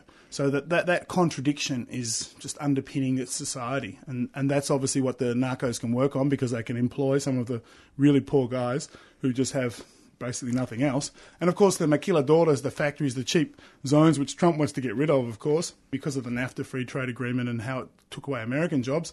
But that whole process of that was by was created by dispossessing corn growing farmers, so campesinos who grew corn and then sold it at a market. So flooding that market with cheap American corn so they were actually decimated and creating a massive labour pool that would work for very cheap wages up on the US Mexico border. And that was the sort of underpinning, if you will, in their words anyway, genius that underpinned the sort of rebuilding of Mexico. Where does the Catholic Church fit into all this? Well, the Catholic Church is a very um, hydra headed beast. I think symbolically it's very interesting because part of what we were there doing was actually checking out the mythos. We went to the Virgin de Guadalupe celebrations because I don't know if people know, but the Virgin de Guadalupe is like a syncretic, let's say, god or goddess in the Mexican scene. So she's not just the Virgin because when I think his name was Juan, when Juan, and it was in Nahuatl, the local indigenous language, was actually given the Virgin's, uh, if you will, the visions of the Virgin that actually underpin the Virgin de Guadalupe. That was also a site of an Aztec goddess, Coatlicue. It was her site that was actually decimated, and it was in that place where the Virgin was spotted. So what you have is this sort of syncretic. So basically, while she looks like it's the Virgin of Guadalupe, like Mary, but really it's an Aztec goddess who's sort of hidden within the symbology. But in terms of Mexico, she's a really important figure because uh, in the Mexican Revolution, for example, both sides who were fighting fought under the flag of the Virgin. And when you look now at, say, Narcos and the narco symbology, you have the Santa Muerte, which again is coming out of the Aztec and the various different civilizations. And you have that symbology for the lower street guys, but the bigger narco guys, the more powerful ones, they're actually looking to the Virgin as well and to part of their symbology of how they actually create a sort of worldview or a narco sort of culture, a narco cultura, that actually then symbolically can take on the church because of the church's power. So when you're talking about the church in Mexico, it's quite complex because there is those very strong indigenous elements and they're still there and lots of people recognize them and it's layered with this catholic symbology. And then of course there's the corruption and the sort of the collusion of the church as well. So it's not a simple thing just to say like in say for australia for example it's not as uh, complex in that way as it is in mexico because you have four or five centuries of this syncretism that's gone on and people look to the virgin but also in some ways they're also looking to their own ancestors going back a few thousand centuries and women in Mexico these days, I know when you were there last time, the big stories were the, the hundreds and hundreds of women who are being murdered in the border areas. What's happened now? From what I know, that's still going on.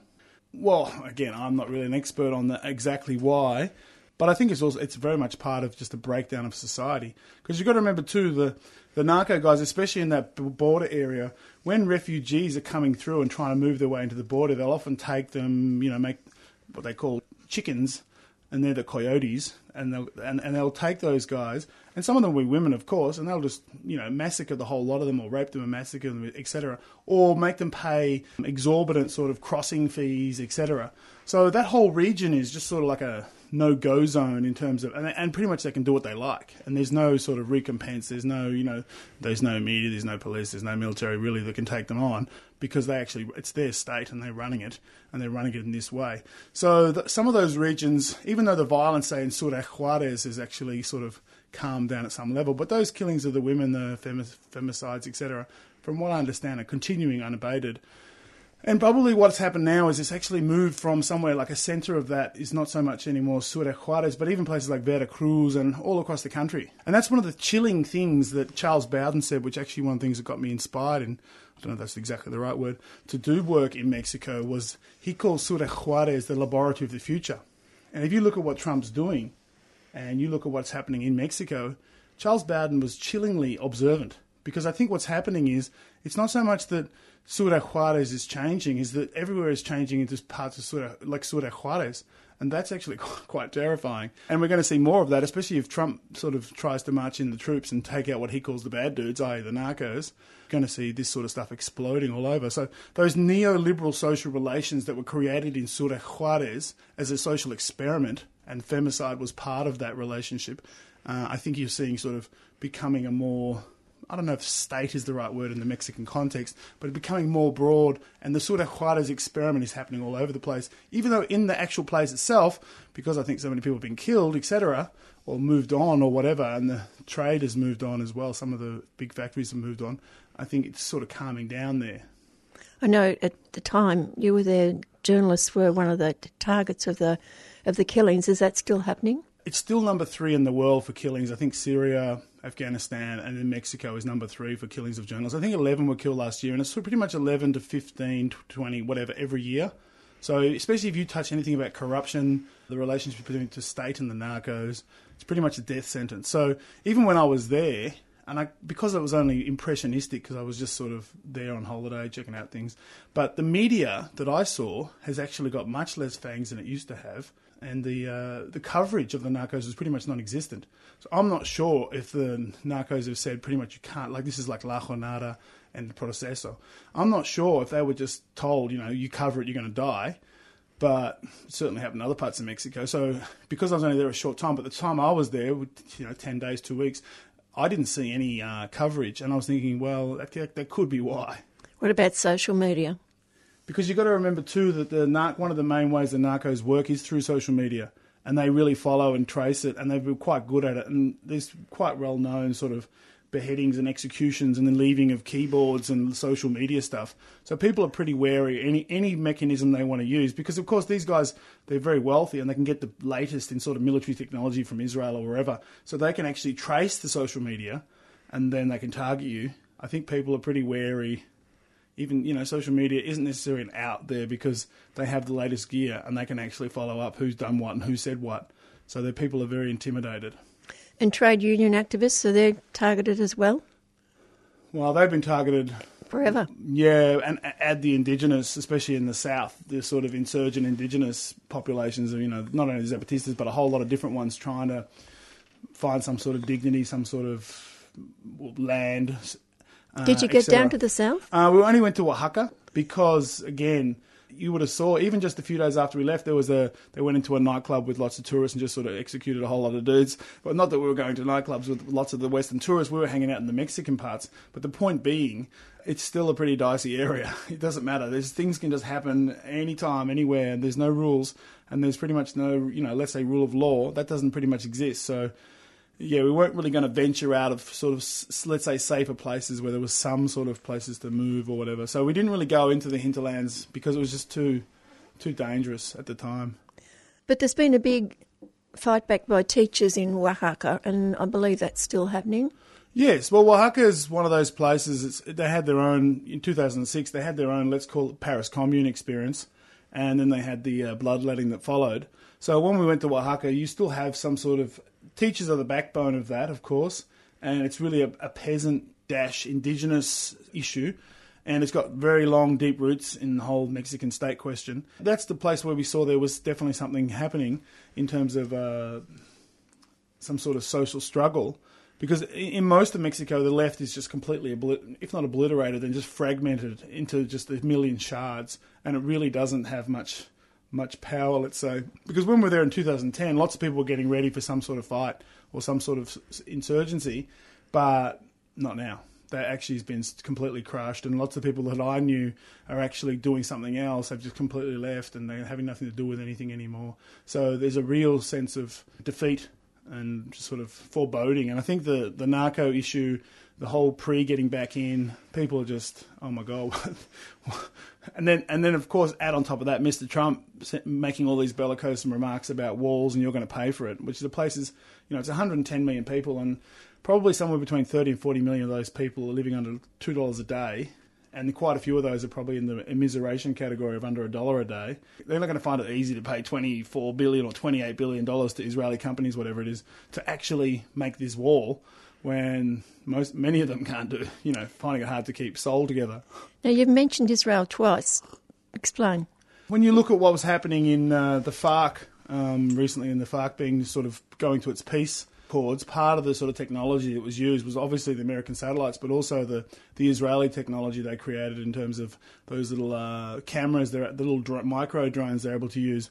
And so they were able to take out six of the layers of the leadership and sort of destroy the. And, the, and that's why the FARC are rushing to the peace table because otherwise they're going to be obliterated like the Tamil Tigers.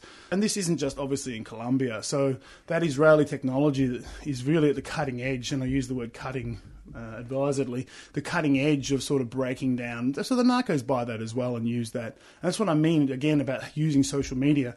Because you can use the social media, and the Palestinian guys do, but they can also now have the technology to trace where that comes from and actually target that technology. So it's not an actual pure safe, you know, a way to sort of outmaneuver whatever military whatever it's not. So and you've got to be really careful. And the forefront of a lot of that stuff is of course the US but often the Israelis are in there too which is of course one of the most profound ironies on the planet because you know two generations ago their grandparents were the ones being basically the brunt bearing the brunt of the latest German technology in terms of what they were doing. So they've sort of become and this of course is an incendiary question they in some ways they've become what they set out fighting against. Did you get down to Chiapas? No.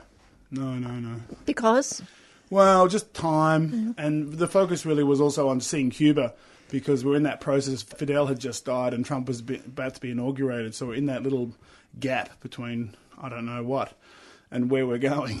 Well, just before you do go to Cuba, what did you see about Mexican art? And is that your tattoo? Is that a tattoo from? No, that's trip? actually an Irish one. But of course, the Raven has a um, the raven has is a powerful symbol quite across the planet in you know Central Asia, the Americas, and as well as Australia, Wurundjeri land, it's Wa, but uh, and also in Ireland, it's Morrigan, the goddess Morrigan. In terms of art, well, I still claim, you know, very few people do but it's sad. But Mexico is one of the centres of world culture. It's the second most museums on the planet after London. But it's not often seen because of people's Eurocentric whatevers. They go, oh, London, Paris, Amsterdam. But it's like, well, actually, it's actually Mexico. And Mexico City is its murals, it's public art, it's statues, it's photography, it's love of that, it's color. But you go anywhere in sort of Mexico, well, not anywhere in Mexico City, but in many parts of Mexico City, there's a lot of public art, there's a lot of statues, there's a lot of um, museums, and so it's really quite stunning. And we'll hear more about stunning Mexico on the program next week, and also about Colin McNaughton's views on what's happening in Cuba like in Canada and in Australia, they cannot discharge tailings directly into the riverways. But in Porgera, they discharge their tailings in the waterways and they kill us and they say it's okay. You are just being killed for trespassing. Subscribe to 3CR, bringing you voices and opinions the mainstream media don't dare touch. They have the exclusive right to extract the mineral below six feet, but that exclusive right does not permit them also to kill people. Who does the killing? The company has uh, specially arranged security forces. Subscribe today. Call 9419 8377. A 572 page, newly declassified report written by a senior scholar at the Directorate of Army Research and Analysis and obtained under Freedom of Information laws, outlines many aspects of the invasion and post invasion of Iraq that many already know. But there is an important difference why Australia went to war and Australia's role. I spoke with Dr. Peter Wigg, the Secretary of the Medical Association for the Prevention of War, and I asked Peter first what he knew about the author of this report and the organisation he wrote for. Well, this report was written by an Albert Palazzo who worked for the Defence Directorate of Army Research and Analysis, which was an official body the Defence Department has for analysing um, things like this. So this is a report about the Iraq War. And it was originally intended as a, an unclassified book that would be used by junior officers in their training to learn about the Army's role during the Iraq War. Initially, a, a simple uh, exercise in the Army informing itself. But then it became so controversial that it was uh, classified and was to be read only by senior officers. And then so controversial it was shelved. So this article was written between 2009 and 2011, a report on the Iraq War by Albert Palazzo of the Defence Directorate of Army Research and Analysis. He interviewed 75 of the officers who served, uh, Australian officers who served in Iraq, and also had correspondence with some other sources and had full access to all the classified documents involved. It took him three years to write. It's a 572 page document, eventually classified secret, but it's recently been declassified and uh, copies were obtained by the Age newspaper and possibly others under the Freedom of Information Act. Nevertheless, a lot of it was redacted.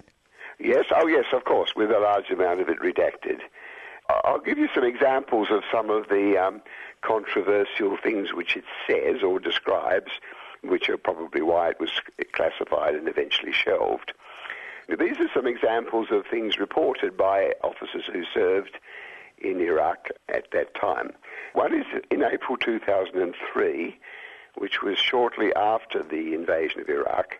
Australia's military commander there was phoned from Australia to say that an RAAF Hercules would soon fly into Baghdad with medical supplies for the looted hospitals there. Caller was his boss, who was General Peter Cosgrove, who was working closely with the Howard government in running our involvement in Iraq. Uh, this Middle East commander protested and said, look, the airport isn't safe and there's no way we can distribute this medical supplies to the 40 hospitals across Baghdad, which was war ravaged at the time. But he was told, well, I'm sorry, this is uh, being announced to the press and the Hercules is coming, uh, so please make it happen. So the delivery went about, and it was a great media success for Howard because this was an unpopular war, but sending medical supplies to these hospitals was obviously considered a, a good thing. So it arrived, and as the commander there had said, it was impossible to secure it or uh, distribute any of the uh, materials, and so they simply rotted at the airport. So it was simply a, a, waste of materials themselves and of the use of the Hercules and the men on board and all the rest of it. Another one was uh, just before the onset of the invasion, uh, when Saddam Hussein was still uh, on notice from President Bush to meet certain requirements. We already entered Iraq. The, our SAS squadron slipped over from Jordan and was there to seize the Scud missiles that were said to be in the Western Desert. But this again was based on um, no intelligence. There was no intelligence. These Scud missiles were said to be there, but there was no intelligence as to uh, whether they were or not and how many and where they were. So the SAS wandered around in the desert for a while, eventually realized there was nothing they could find anywhere anyway, with no information. So they then captured some base of no particular importance. After the invasion, they intercepted some of the former regime members fleeing Baghdad. That was about it, but they were given a citation for gallantry for doing that. So it was another uh, example of money and equipment being used really uh, in response to kind of political aims that of appearing to search for the weapons of mass destruction and having actually very little to do. The third one was um, an example was that we sent Chinook helicopters. But these Chinook helicopters were based in Jordan, a long way from the action, and they were actually not equipped to safely fly into Iraq at all. They had no defence equipment to do so. So they delivered some goods to within uh, five miles of the border. But this, all of these goods could just as easily have been delivered by US helicopters all the way. And this was, again, thought to be a rather a pointless exercise. So Palazzo says, given these examples and many more apparently, but these are the ones described in the uh, in the Age newspaper report. He says it wasn't possible to explain the rationale of any of these things or many other things in military terms. They appeared to be uh, of political importance, something to do with uh, how we looked, rather than actually fulfilling on any kind of strategic aim. So again, the helicopters were a waste of time there.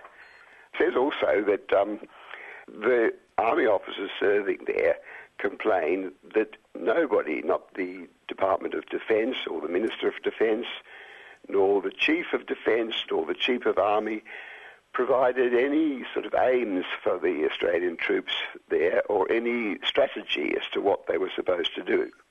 They were just to be there. So army officers are, are used to the opposite. They're used to being given orders. This is what we want to achieve, and they select what equipment they need and what troops they need to try and go about achieving it with some sort of strategy in place. But here it was the other way around. Troops are going to be sent, materials are going to be sent. We have no idea why, and you just uh, make them do something that looks interesting. I guess it was about all there was to it. So, as one officer said, we did some shit for a while and things didn't get any worse, and that's all that happened. Other officers tried to sort of come up with a mission of their own based on the so-called aims of the war, but they were then not given, when they requested equipment or men to do that, they were not given that. That wasn't what they were there for. So the report concludes, in fact, that Howard joined Bush in invading Iraq simply to strengthen the Australian alliance with the US. And all the other claims that, that, that were then made by him and then later by Rudd that we were enforcing US resolutions or stopping the spread of weapons of mass destruction or stopping global terrorism or even rebuilding Iraq after the invasion, all of those things that Howard stated we were there for don't seem to have been pursued by our troops at all. That doesn't seem to be why we were there after all. But all this was discredited many years ago, wasn't it, really? Well, it was discredited that the weapons of mass destruction were there, and it was pointed out later we didn't achieve any of these aims. But it wasn't said that we didn't even try to achieve any of them. This report says all that Howard was there for was to uh, improve the alliance with, with America or to strengthen that alliance by appearing to support them and then to appease the general public in Australia because it was an unpopular war by appearing to do things which looked good. So it was all about appearances, and this was the first time, I suppose, the Australian Army had actually been involved in a war where that was their role, to look interesting or to look good, to please our allies and to please the public without actually having anything to do. He also talks a little bit about Howard wanting the UN to have more say in the reconstruction and the rehabilitation of the well, that's Iraq. Howard did make some suggestions of what we could do towards some of those aims, but they were not welcomed by the US, and so this had a, the result of the situation deteriorating there. So the, the US made some very big mistakes. You probably know they um, they allowed all this looting to take place when they first arrived. They then later dismissed the whole Iraq army and the whole civil service because civil servants were all members of the Ba'ath Party. So this put out of work huge numbers of people with no prospect of regaining work, which created tremendous ferment in the country. So this was a terrible mistake. And uh, efforts to reconstruct were just token gestures by the Americans, and Australia's suggestions that we make better use of UN suggestions was not followed through. So Australia had very little say, and nor should it really, because it wasn't actually doing anything. Because another finding of the report was that Howard made sure to appease the general public in Australia that our troops were never in any serious action where some of ours might be killed. So although a couple of people did die, we were not put in any harm's way, really. So one person died, as you may remember, by playing Russian roulette with his gun. Possibly he was just very foolish or he may have been psychiatrically disturbed. That was actually in Iraq.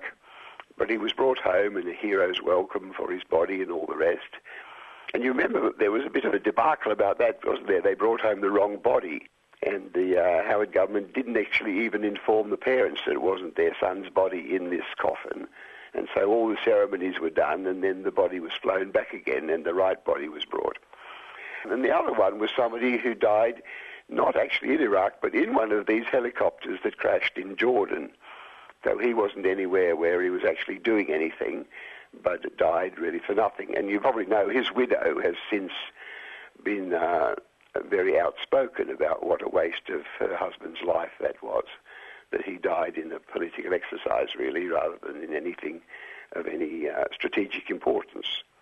And of course, this report adds to many other reports by non government organisations such as peace groups, such as MAPWA, MAPW, which have been writing reports over those years about the consequences of this war and Australia's involvement in it. Yes, well, what's important about this report, though, it was written by the army itself. Yes. And it was, or a, you know, a body within the army, and that it was, uh, as I said, intended originally simply as a, a textbook for officers, and it had access to all of these interviews with the army officers, which NGOs don't have, and to all the classified documents. So it has that kind of validity of being based on very thorough research. It was written over a three-year period. Is considered a very well-researched document, obviously, because it did all that, but came up with these you know, nobody's actually said there was no reason for our involvement there except to appease our allies. We weren't trying to achieve any of the so-called aims of the war. To be able to say that based on all these interviews and access to the classified documents is fairly damning, isn't it, I think? Has there been any, re- any reaction from the the government? No. Peter Cosgrove, who was mentioned in it, said he couldn't possibly report on it because he's now the Governor General. And others have said, you know, they I'm not sure they've read the document yet or stuff like that. So the Age didn't have any response. And since it was published in the Age, there has been nothing more about it in our press or no further discussion. I suppose, you know, they're hoping it will just fade into the background. You know, it's a long time ago. Yes, but it is a long time ago, but Australian troops are still in Iraq. Yes, so that's the point the age made. You know, we're still there fighting, and what are we doing now? Is it any better than that? I guess probably it's not. And your involvement with that war, Peter? Well, yes, you know, I worked for Médecins Sans Frontières and I went to Iraq in 2009, which was just after this report had been written. And I didn't see anything of what the Australians had done there, of course, but I did see what kind of state the country was in. You know, we have to consider this report of this, of our support for this war not being in a way serious support for any of the aims, but only support for looking good to please America, really. They had, they had much needed support in the world community with their invasion of Iraq, and Australia offered that by offering to send these token troops, make these token gestures, uh, waste the time and effort and insult, I suppose, our army, because the army must have been pretty insulted about being used in that way and being sent with no aims and no strategy and having their troops and their training used as a kind of photo opportunity rather than anything else. We did all that, But then if you look at, you know, what I saw then when I went to Iraq and what I've learned since about it, how destructive that war was and how likely it is that that's responsible for the really dire situation we now have in the Middle East. Our involvement was, in a way, one might say, a bit uh, irresponsible. I think you could say a bit more than a bit. Yes. Very. So, you know, the report raises, you know, uh, various questions. One is, is this an appropriate relationship between our government and our military? And in fact, the military appears not to have thought so. So many of the officers reported that they found this annoying or uh, frustrating or it made them angry. And they were unhappy about fighting a political war.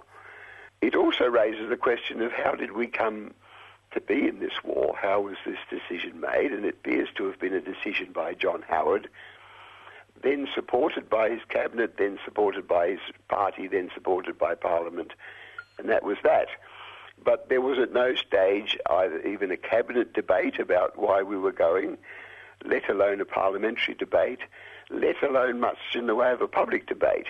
There were big protests against the war, and Howard simply justified our going on the basis of all these aims that were said to be his aims, but which weren't his aims after all. That's how we decided to go to that war. And that really does cause pause for thought, you know, that one man could involve us in that, in, in something that did risk and actually killed two Australians and it wasted a lots of money and lots of troops and so on, and which then had such an important and negative effect on the world. So Australia did that and supported that without anything like a parliamentary debate as to, well, what are our actual aims and what is our actual strategy there. There were no aims and there was no strategy apart from how it looked. A second thing that it raises, how do we decide to go to war and should we review that? And the third thing, of course, is the morality of being involved in something that was so destructive. I mean, I could tell you, if, if you like, I could mm. go through what I now know to be the costs of that war. We now know, and you know, the, the Allies deliberately did not keep any sort of count of civilian casualties in that war, or even any estimate of casualties on the Iraqi side. But the count was kept by various groups, the Lancet in Britain, and the German Medical Association had a group called Body Count, and they have eventually concluded that during that, that invasion in 2003 and the occupation for many years afterwards, resulted in the deaths of about 1 million Iraqis directly and indirectly. So this is out of a population of about 40 million people in Iraq. We also know that several million, two or three million, fled the country. This included many of the doctors and paramedics and many of the university teachers left the country and have never returned. Several million more were internally dis- displaced from their homes and into refugee camps. We don't know how many, but if a million are dead, you know, there must be a large number, more perhaps another million, who were seriously injured. You know, we shot and rocketed and burned alive huge numbers of people. So there are probably, you know, many, many people with terrible physical disabilities or facial disfigurement from all of that still alive in Iraq today. Who knows how many there are psychologically traumatized with depression or post traumatic stress or whatever. Large numbers of businesses failed. Many, many people lost their careers or the course they were following, and large numbers were rendered unemployed and without future prospects. Also, once we'd invaded, we installed, uh, having removed the Sunni government, it was not a, a, religious government, by the way. It was a, a, secular government, but it was basically the Sunnis who ran Iraq. We removed the Sunnis and replaced them by Shias, many of them incompetent and corrupt. But anyway, the Shias then ran the country, and in, which included seriously persecuting all of the Sunnis who'd been dismissed from the army and the civil servants. So many Sunnis were arrested, tortured, and killed.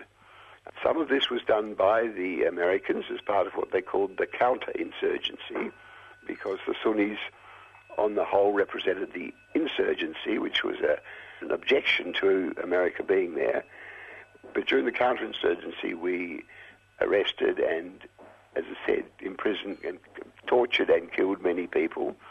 But also, um, the Shias uh, did that on a much larger scale with the knowledge of the Americans.